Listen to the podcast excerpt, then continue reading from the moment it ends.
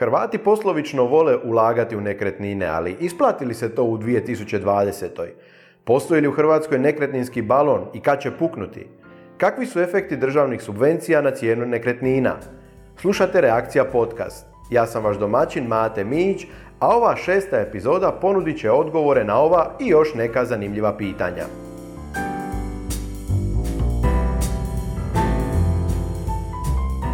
Budući da ja nisam kompetentan samostalno dati odgovore na ova pitanja, barem ne sveobuhvatne odgovore, sa mnom je danas i cijenjeni gost, neovisni ekonomski analitičar, čije analize možete čitati u jutarnjem listu i na ekonomskom labu Arhiv analitike, moj i prijatelj Ivica Brkljača. Ivica, dobrodošao u podcast. Hvala, pozdrav svim slušateljima.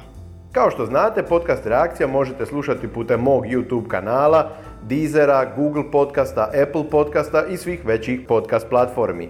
Pretplatite se na moj YouTube kanal jer uskoro se vraća reakcija i u video formatu. A ova epizoda podcasta, šesta epizoda, svojevrsna je ekskluziva zato što Ivica Brkljača u pravilu ne daje izjave TV kućama i radijskim postajama, zato što voli svoje tvrdnje potkrijepiti podacima, grafikonima, tablicama, pa voli ovu malo pisanu, e, opširniju formu. A sada samo za reakciju i za vas e, čini iznimku.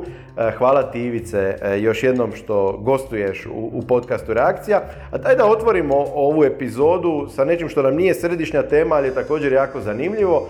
Upravo dok mi ovdje u Zadru e, razgovaramo e, u podcastu u Zagrebu, Udruga poreznih obveznika Lipa e, predstavlja svoj novi projekt Barometar konkurentnosti na kojemu si i ti radio. Možeš li reći o čemu se točno radi?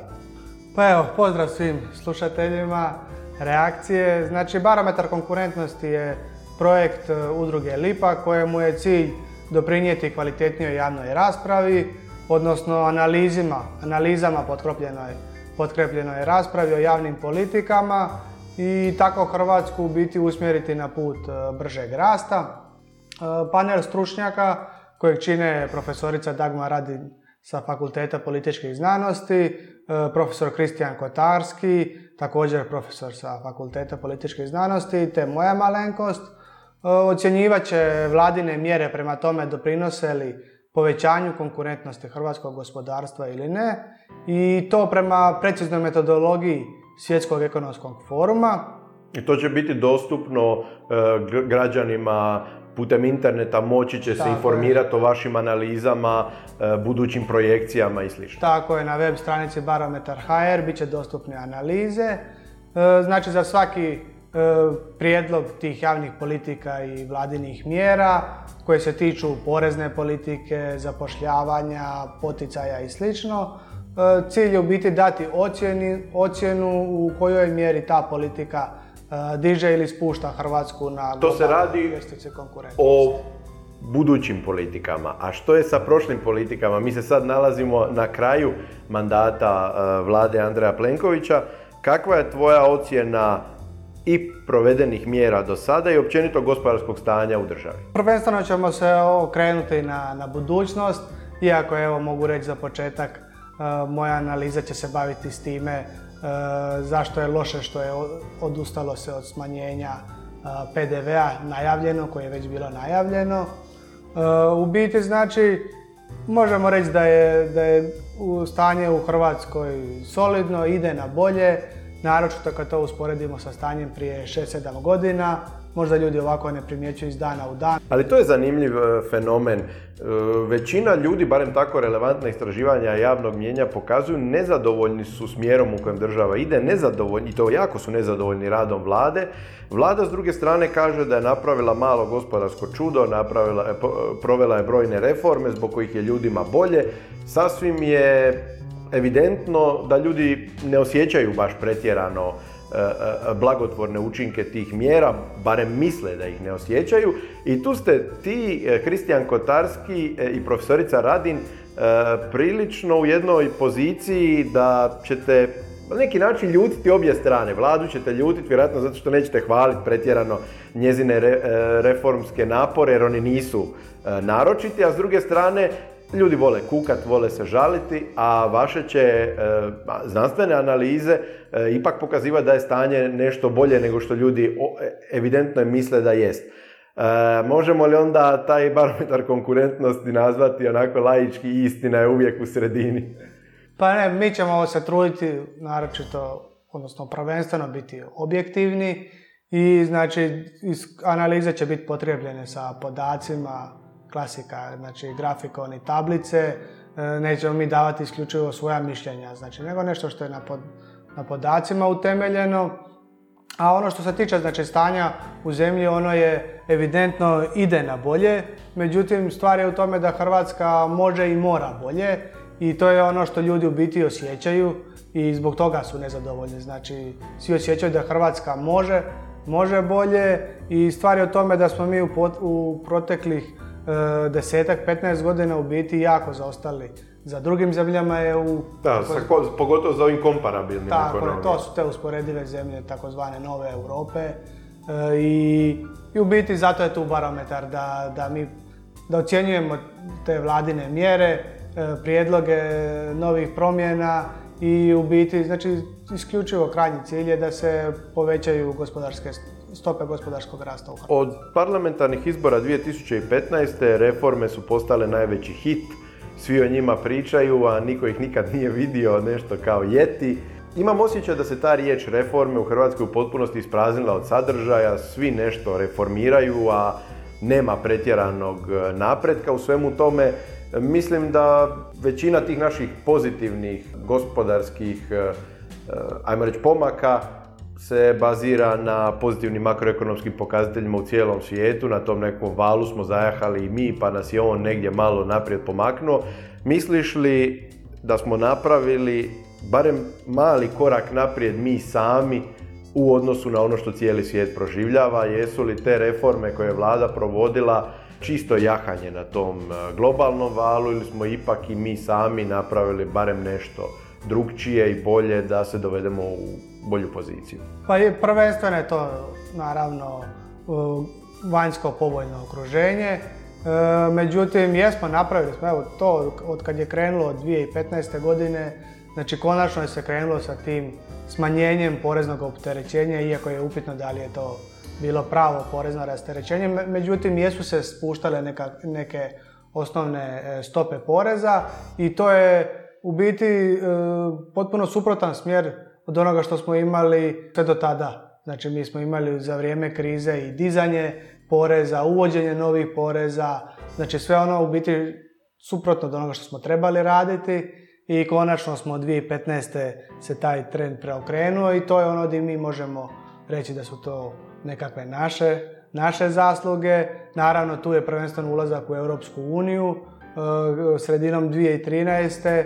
i to prvenstveno znači vrlo je bitno ta kad, kad nam se otvorilo to jedinstveno tržište od pola milijarde ljudi, bogato tržište gdje se hrvatsko gospodarstvo polako počelo priključivati tim e, ekonomskim lancima dodane vrijednosti i tu su još normalno i Eh, europski fondovi gdje, se, gdje je vlada uspjela biti veliku većinu današnjih investicija, javnih investicija događaju se prvenstveno iz europskih fondova, znači tu je, tu je vlada mogla pronaći recimo dodatne uštede da se ne plaćaju investicije direktno iz državnog proračuna. Iako ja moram reći da nisam toliki fan fondova koliko, su koliko je svaka naša vlada, ti europski fondovi ne mislim da ne mislim da mogu biti doista pravi zamašnjak gospodarstvu, oni su tu uglavnom za nekakve infrastrukturne e, projekte, mogu nešto poboljšati kvalitetu života, ali toliko oslanjanje na fondove, kod nas se ta ekonomska rasprava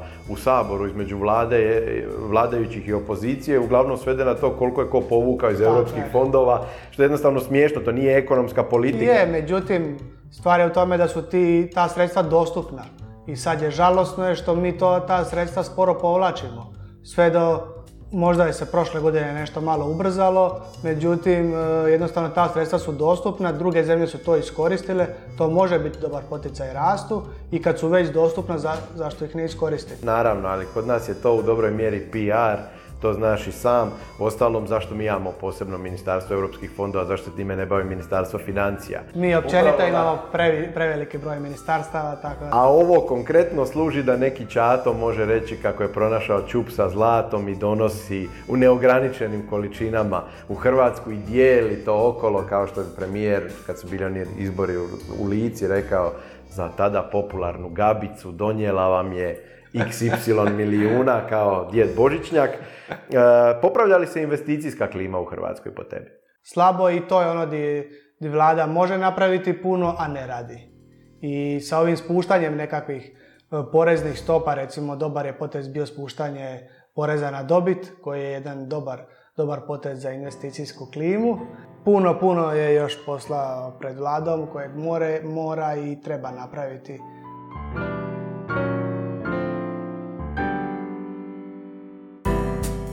Što se ne tiče nekakvih domaćih investicija, Hrvati, kao što smo već rekli, poslovično vole nekretnine. Pa idemo se malo detaljnije dotaknuti tih nekretnina.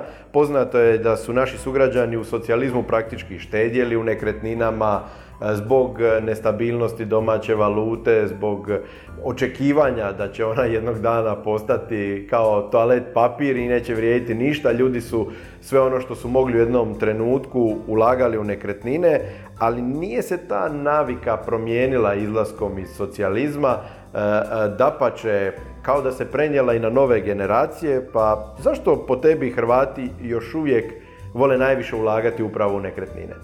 Pa mislim da je prvenstveno stvar u niskoj financijskoj pismenosti. Jednostavno ljudi ne znaju za ništa drugo osim e, ako već imaju određenu štednju ili je držati u banci ili uložiti u nekretnine.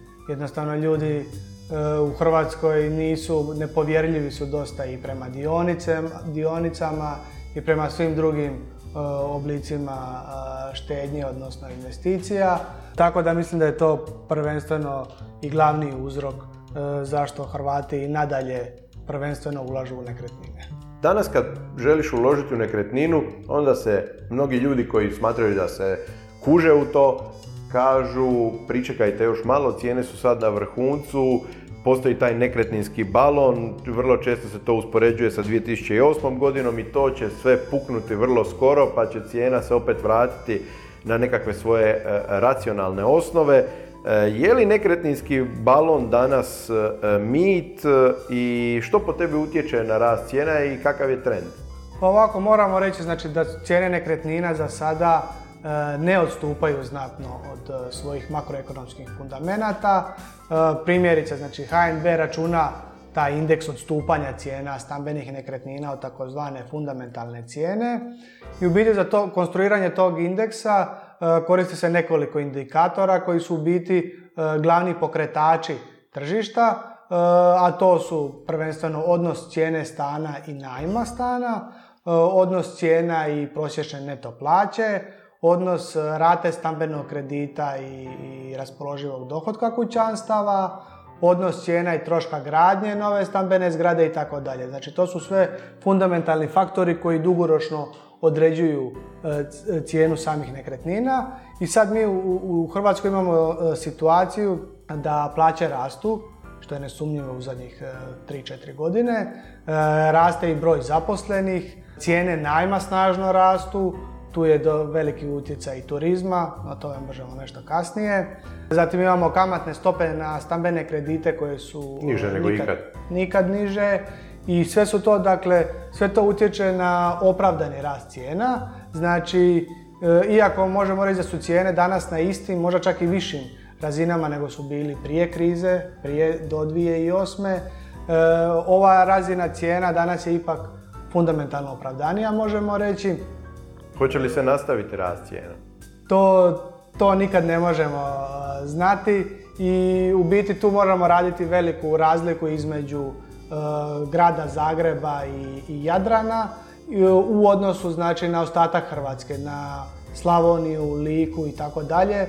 Znači mi danas imamo situaciju, odnosno od zadnje tri godine, da cijene rastu prvenstveno u Zagrebu i na obali, a u ostatku Hrvatske ne bili porezne nekretnine spustio cijenu?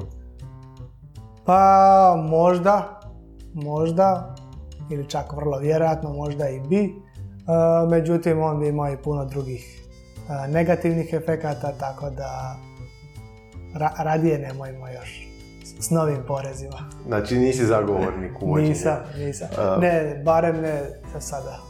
Da, kod nas se taj uvođenje tog poreza na nekretnine obično vezuje uz smanjenje poreznog opterećenja rada. To je sada ta... To bi moralo tako biti. Da, ali, ali ono što je vrlo zanimljivo, kažu prvo ćemo uvesti porez na nekretnine, e, a onda ćemo rasteretiti rad. A zašto se stvar ne dogodi obrnuto? Zašto se prvo ne rastereti e, pa- rad, pa onda ljudima kaže gledajte zbog toga i toga sad moramo staviti određeni porez. E, upravo to i, to i tražimo. Upravo to i tražimo da se na taj način povede rasprava Znači prvo vi spustite poreze, prvo provedite racionalizaciju i da bi mi vidjeli da je to opravdano e, da uvedemo novi porezni oblik, ali znači u, sadašnjoj situaciji kad je Hrvatska preopterećena porezima, to jednostavno nema nikakvog smisla. Ja sam svoje vremeno u Večernjaku, zapravo to mi je bila prva kolumna za Večernjak o tadašnjem prijedlogu uvođenja poreza na nekretnine i ono što nisam razumio je zašto bi ljudi htjeli E, komunalnu naknadu koja je namjenska, zamijeniti sa nenamjenskim porezom kojeg se onda može e, načelnik općine utući u svoj novi auto, e, pogon na sva četiri Audi A6 da ga voza po, po selu. Zašto bi ljudi na to pristali, to mi, to mi nije bilo nikako jasno. To je, to je bilo, uvešćemo, to je bila jedna od prvih kao prijedloga za porezne nekretnine, kao bit će u, u istom iznosu kao što je postojeća komunalna naknada. Ma jeli, pa zašto bi onda to promijenili da bude porez, pa da. porez, a da ne bude komunalna naknada koji je namjenski, namjenski porez, pa upravo evo, to je jedan od razloga, znači kada je porezi su nenamjenski i oni se mogu koristiti kako hoće, kako načelnik, gradonačelnik odluči, dok je komunalna naknada, ona je ona se... Mora biti uložena u komunalnu ono, infrastrukturu. Tako je, ono što, točno što je propisano. Zanima me, smatraš li da je uz e, naše zemljišne knjige, katastar i taj nered koji tamo postoji, uopće moguće uvesti pravedan porez na nekretnine? Ne, to, to je još jedna stvar. On, on, on, je, on se može uvesti, međutim on bi daleko bio od pravednoga, upravo zbog nesređenih knjiga. I, iako sad dosta se radi na tome, tako da danas je stanje kudi kamo bolje nego prije deseta godina, međutim još treba puno, puno rada da bi se moglo da bi se u biti stvorili preduvjeti za, za kvalitetan porez na nekretnine.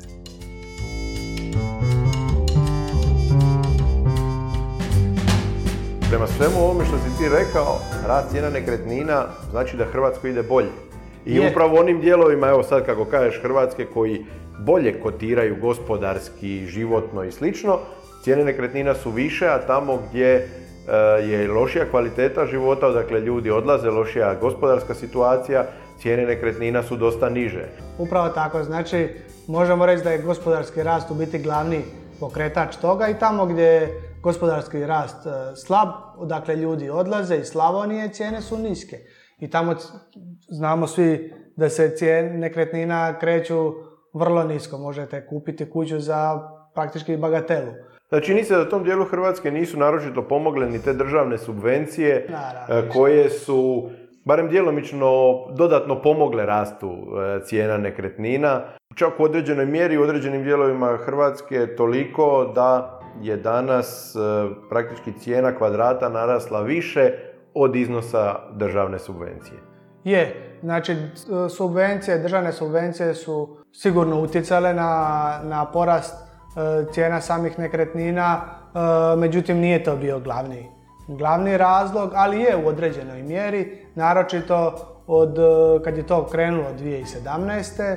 I tu je zanimljivo da se to, te subvencije su u biti dodjeljivale samo u rujnu i u biti tada je bio najveći pritisak na tržištu, tada se odvijao najveći broj kupoprodajnih ugovora, znači u rujnu, listopadu, E, kada su se subvencije dodjeljivale i to je prema riječima samih agenta e, za, za, za nekretnine, e, oni sami kažu da su petiti prodavatelja porasli jer znaju da ljudi kad su krenuli u proces traženja dobivanja za, za subvencije, oni moraju, jednostavno imaju određeni rok u kojem moraju pronaći nekretninu i tako da tada i pristaju i na više cijene nego što bi možda mogli da imaju više vremena za ispregovarati da, da, da nešto malo spuste cijenu.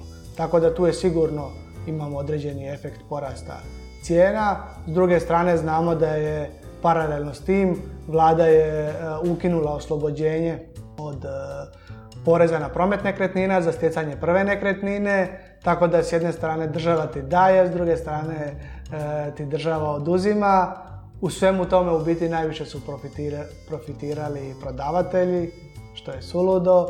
Kombinacija tih APN-ovih natječaja za subvencionirane kredite i poticajne stanogradnje čini jednu vrlo čudnu, nelogičnu državnu politiku, barem iz moje perspektive. Pored toliko neprodanih nekretnina, vlada subvencionira gradnju novih, potiče gradnju novih. Koja je logika u tome? E, to se i mi, to se i mi pitamo. Ja, ja svakako nisam fan e, tih subvencija, mislim da je to loše.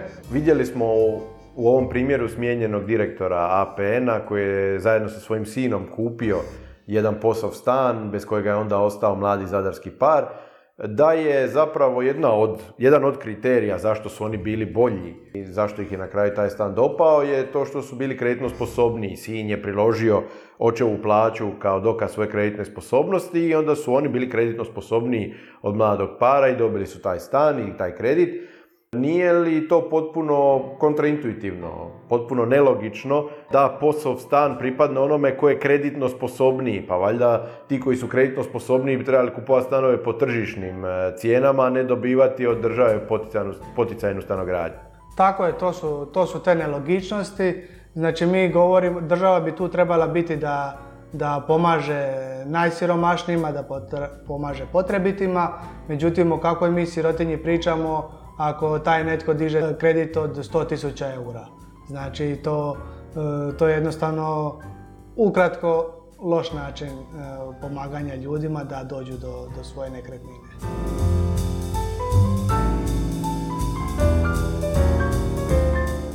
Izvan urbanih sredina, u tom ruralnom dijelu Hrvatske iz kojeg se ljudi iseljavaju, postoji jako puno praznih, neprodanih nekretnina koje se, kako si i sam rekao, prodaju u bescijenje. Može li država učiniti nešto više, a ni ti ni ja nismo baš zagovaratelji tih velikih javnih politika, da se ipak život premjesti iz samih urbanih središta u nekakvo njihovo šire okruženje, pogotovo da mladi ljudi kupuju e, nekretnine e, van gradova, a da onda rade u gradovima. To je na zapadu uobičajena pojava. Ovdje kod nas imam osjećaj da nedostaju ta infrastrukturna ulaganja zbog čega mlade obitelji ne žele ići živjeti na neki način u izolaciji. Jednostavno, e, puno je logističkih zahtjeva pred mladom osobom, mladim parom kad se maknu iz grada, a rade u gradu, kako si posložiti život. Može li država tu nekim javnim politikama, infrastrukturnim ulaganjima učiniti nešto više ili ipak ne? Pa sigurno, sigurno da može, znači da država bi trebala raditi upravo ono što je njezin posao znači, na toj e, prometnoj infrastrukturi, da je bolja povezanost e, grada i okolice. Međutim, ne treba, tu, ne treba za sve u biti državu kriviti, treba i, i ljude malo i educirati. Pitanje tu i komocije ljudi. Svak bi htio da dođe maltene biciklom do posla ili da je e, tri minute vožnje autom do posla, međutim to tako ne mora biti i nije u biti ni ekonomski opravdano. Ako recimo neko nema u vlasništvu nekretninu i želi sada kupiti nekretninu u centru grada, pa naravno da su tamo cijene e, puno više nego što su malo van grada, a primjerice Zagreb je dobar, e, dobar slučaj gdje u biti na desetak minuta, svega desetak minuta vožnje što je u svjetskim, europskim okvirima relativno e, malo ljudi se znaju voziti na posao vani i po sat vremena u jednom smjeru. E, znači mi u Zagrebu imamo situaciju da su cijene nekretnina van Zagreba na, na 10-15 minuta udaljenosti pa prilično pristupačne. Za razliku od onoga što se nalazi u centru. Međutim, ljudi uvijek preferiraju hoće grad u, u, samom središtu grada i to je pitanje koliko je to opravdano i koliko je li stvari i komocije ljudi zbog, zbog čega je to rade. Supruga i ja tražimo obiteljsku kuću ne bismo htjeli živjeti u stanu i sada tražeći te kuće okolo moram priznati da sam primijetio i veliki utjecaj emocija na cijenu obiteljskih kuća i sami agenti za trgovinu nekretninama kažu da se kuće jako loše prodaju, obiteljske kuće. Većina tih starijih obiteljskih kuća zapravo nije prilagođeno potrebama modernog života, u njih su potrebna malo veća ulaganja. Je li onako po tebi normalno da netko za kuću staru 50 godina koja nije u najužem centru grada, dakle ne prodaje lokacije u tolikoj mjeri u kojoj je potrebno sigurno uložiti 50-60 tisuća eura dodatnih ulaganja, traži 180-190 tisuća eura. I sad dolazimo do toga da je zapravo logičnije izgraditi novu kuću koja potpunosti odgovara nečim potrebama, nego kupovati tako stariju pa ju značajnije adaptirati. Hoće li nas to dovesti u nekakvo stanje preizgrađenosti? Ako te obiteljske kuće e, se loše prodaju, e, cijena je još uvijek previsoka, većina mlađih parova koji ne žele stan nego kuću gradi, nas je kao Hrvata sve manje u ovoj državi. Hoće li se na taj način ta naša životna sredina potpuno unakaziti da će biti jako puno neprodanih nekretnina, stalno niču nove? Pa činjenica je da je tržište nekretnina u Hrvatskoj slabo likvidno, znači mi nemamo veliki broj kupoprodajnih transakcija u toku godine i to je jedan od razloga je upravo taj nesrazmjer između očekivanja samih prodavatelja i s druge strane očekivanja kupaca.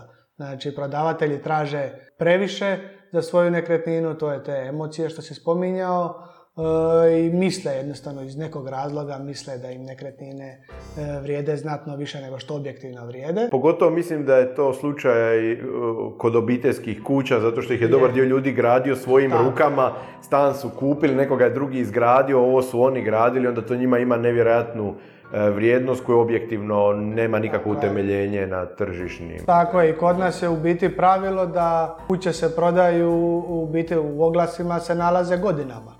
Dok je vani recimo ako nisi u roku od 2-3 e, mjeseca prodao nekretninu cijena se spušta i to je normalno, znači da tražiš previše. Nije normalno da ne možeš naći kupca, znači jednostavno je pitanje cijene po, po kojem ćeš ti e, naći kupca.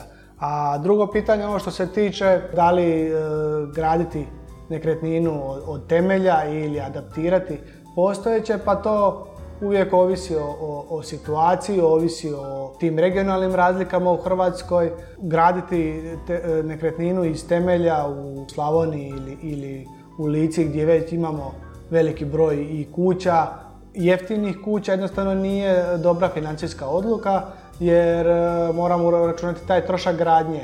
Znači puno je jeftinije adaptirati već postojeću kuću ako smo je kupili za relativno niske novce.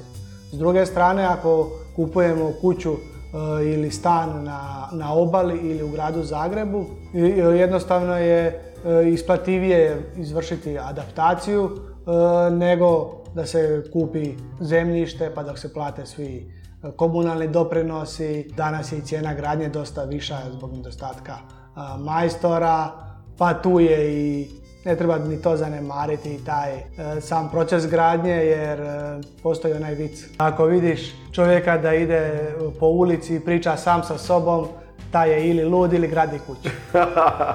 ja i supruga se pripremamo upravo zato da pričamo sami sa sobom. sa majstorima je to kad se krene, tako da i tu premija na već izgrađenu kuću e, postoji.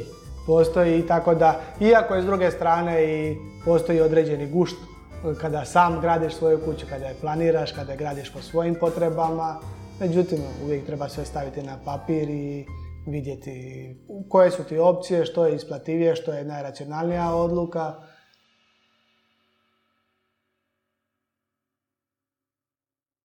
Kako stvari stoje ovdje kod nas u Dalmaciji kad se tiče e, turizma, ulaganje u apartmane u smislu adaptacija ili gradnja novih, znamo da ovdje jako puno novih objekata niče svake godine, koliko je to isplativo ulaganje? Primjerice da ako se krene u samu gradnju apartmana, da to se radi ciljano za iznajmljivanje turistima, to je vrlo upitan, uh, upitno da li je tako, tako što isplativo, odnosno rok povrata na takvu investiciju može biti jako, jako dugačak, uh, tako da to nikad ne bi savjetovao. Jednostavno popunjenost privatnog smještaja u Hrvatskoj je prilično niska. Zbog te sezonalnosti Tako našeg je. turizma. I nekakvih 60 dana, što je nekakav prosjek u, u Hrvatskoj, jednostavno je neisplativo da bi gradio apartman e, ciljano za, za turiste. E, s druge strane, ako ljudi već imaju svoje, u svojim kućama recimo nedovršen kat ili, ili nešto tako, znači gdje je, nekakvi grubi radovi su napravljeni, nema potrebe ni za ni za nekakvim novim komunalnim doprinosima, plaćanjem, naravno ni zemljišta ni ničega, znači jednostavno treba, trebalo bi eventualno uložiti određeni, određena sredstva da bi se apartman uredio, da bi bio dobar za, za iznajmljivanje. To, takva, takva ulaganja u nekretnine su već puno, puno opravdanija, odnosno povrat na takva, takva ulaganja su puno brža. U Zadru puno se nekretnina, stanova u novogradnji prodalo upravo s tom intencijom da se onda od toga napravi apartman koji se iznajmljuje turistima. Sad moram priznati da, se, da je vidljiv jedan trend. Prije jedno desetak godina dok još privatni smještaj nije toliko buknuo, gdje je bilo manje iznajmljivača, a iako su kamate na stambene kredite bile nešto više, ljudi su mogli povoljnije kupiti stan i iznajmljivati apartman po višoj cijeni. E, Sad je, kao što ti kažeš, zbog niza razloga cijena nekretnina skočila, e, stanovi su skuplji, a apartmani su jeftiniji jer je više konkurencije i onda upravo taj rok povrata investicije po meni danas je duži nego što je bio e, prije 7-8 godina. Isplati li se to uopće ako treba 15 do 20 godina da se, da se ta investicija u sami stan, bez dodatne adaptacije za apartman, bez naravno onog trošenja materijala koji dolazi kroz godine, e, ima li smisla uopće u takvo što ulagati? Pa to je na, na svakome, to je osobna procjena mora biti za svakoga. E, stvar je u tome da mi danas imamo situaciju na tržištu da, da su prema riječima tih samih e, agenata za promet nekretnina možda i 60% kupaca su u biti kupci te druge i treće, treće nekretnine. Zašto se to događa? Pa prvenstveno zbog e, niskih kamata na štednju u banci. E, znači u Hrvatskoj imamo relativno veliki broj ljudi koji imaju određenu ušteđevinu i trenutno oni na tu štednju u banci mogu dobiti vrlo niske kamate, to je nekakvih 0 do, između 0 i 0,5%, e, tako da jednostavno opet se vraćamo na onu Da tu kad se uračuna inflacija, oni zapravo dugoročno gube novac. tako je to u biti, mi ekonomisti kažemo realna negativna kamatna stopa, znači jednostavno ljudi gube, gube novac i jednostavno sada traže alternativu. Vraćamo se na ono da je zbog niske financijske pismenosti, čak i ovog obrazovanijeg dijela stanovništva i ovih ljudi koji recimo imaju tu štednju, odnosno jednostavno e, e, nemaju, odnosno ne poznaju drugi način ili se najkomotnije osjećaju da ulaže ponovno u nekretnine.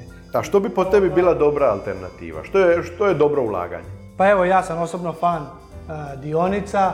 Jednostavno, tu su podaci neumoljivi. Dugoročno ulaganje u dionice je superiorno svim drugim e, oblicima štednje i investicija. Znači u odnosu i na obveznice, i na zlato, i na e, umjetnine i sve druge oblike, odnosno sve druge klase imovine. Ulažeš li ti u dionice? Slijediš li vlastiti savjet? Da, naravno, već više od e, desetak, 12 godina sam aktivni sudionik na, na Zagrebačkoj burzi.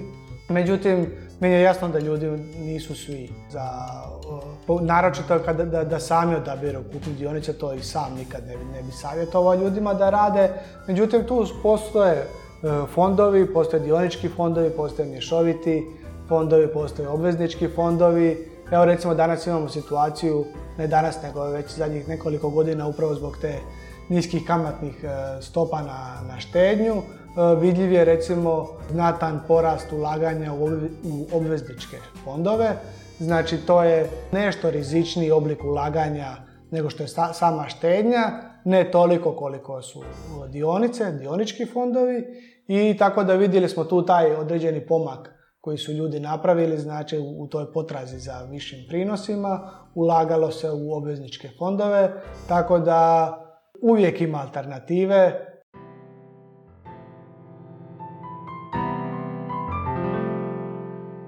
Jedna vrlo bitna stvar možda koju nismo spomenuli, gdje ljudi u Hrvatskoj rade kardinalne greške, to je da naročito kad ulažu u, nekretnine, znači je gotovo sav svoj portfolio im čini upravo nekretnine, znači naročito još ako dižu kredit, znači ideš se zadužiti i sve biti kladiš se samo na jednu klasu imovine, to je nekretnina. I onda kad dođe onako 2009. 2010. 2011. kada cijene nekretnina padaju po 20-30%, onda se hvataš za glavu. A to možemo reći za ove koji kupuju drugu ili treću nekretninu koju, evo kažu agenti da čine 60% od ukupnog broja, ali ipak postoji u Hrvatskoj jako puno ljudi koji kupuje prvu nekretninu i to e, ako pogledamo cijene najma kao da su prinuđeni to napraviti. To tržište najma, i sam si to rekao, jako utječe na cijenu nekretnina. U Hrvatskoj je to tržište najma neuređeno, sam dugoročni najam nije dobro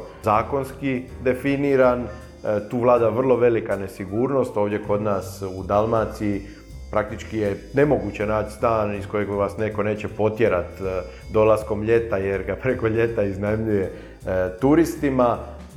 U Zagrebu su također cijene najma jako skočili, to u tolikoj mjeri, pogotovo za mlade obitelji s djecom, da je mala razlika između mjesečnog anuiteta stambenog kredita i iznosa stanarine. I sad je ovaj, zapravo veliko pitanje imaju li ti ljudi izbora osim kupiti nekretninu? I opet se vraćamo na ono pitanje postoji li onda nekretninski balon u Hrvatskoj. Pa to je jedan od razloga zašto ja mislim da ne postoji E, zato što je upravo taj najam je jedan od, rekli smo, faktora koji utječe dugoročno na cijenu nekretnine i, i ti najmovi su znači danas u odnosu na stanje od prije desetak godina e, znatno porasle i recimo u to je prvenstveno utjecaj barem na obali je tu turizam u biti jedan od najvećih faktora koji je to utjecao osim onoga što smo spomenuli gospodarski rast, rast zaposlenosti, rast plaća. Tako da i taj najam je, cijene najma su u određenoj mjeri opravdano, opravdano porasle, međutim kada se vratimo na tu dilemu da li najam ili, ili kupnja nekretnine, naravno uvijek to ovisi opet, to je na, na svakome e, pojedinačna odluka. E, međutim, mi tradicionalno nemamo i taj taj način da poimamo taj trošak stanovanja. Mi mislimo da je samo najam trošak stanovanja, a, kada kupimo nekretninu mislimo da to nije, da, da tada nemamo trošak stanovanja. Imamo i tekako, ako ti nećeš ništa ulagati u nekretninu 15-20 godina, pa na što će ta nekretnina sličiti? Znači jednostavno postoji to nešto što se zove deprecijacija.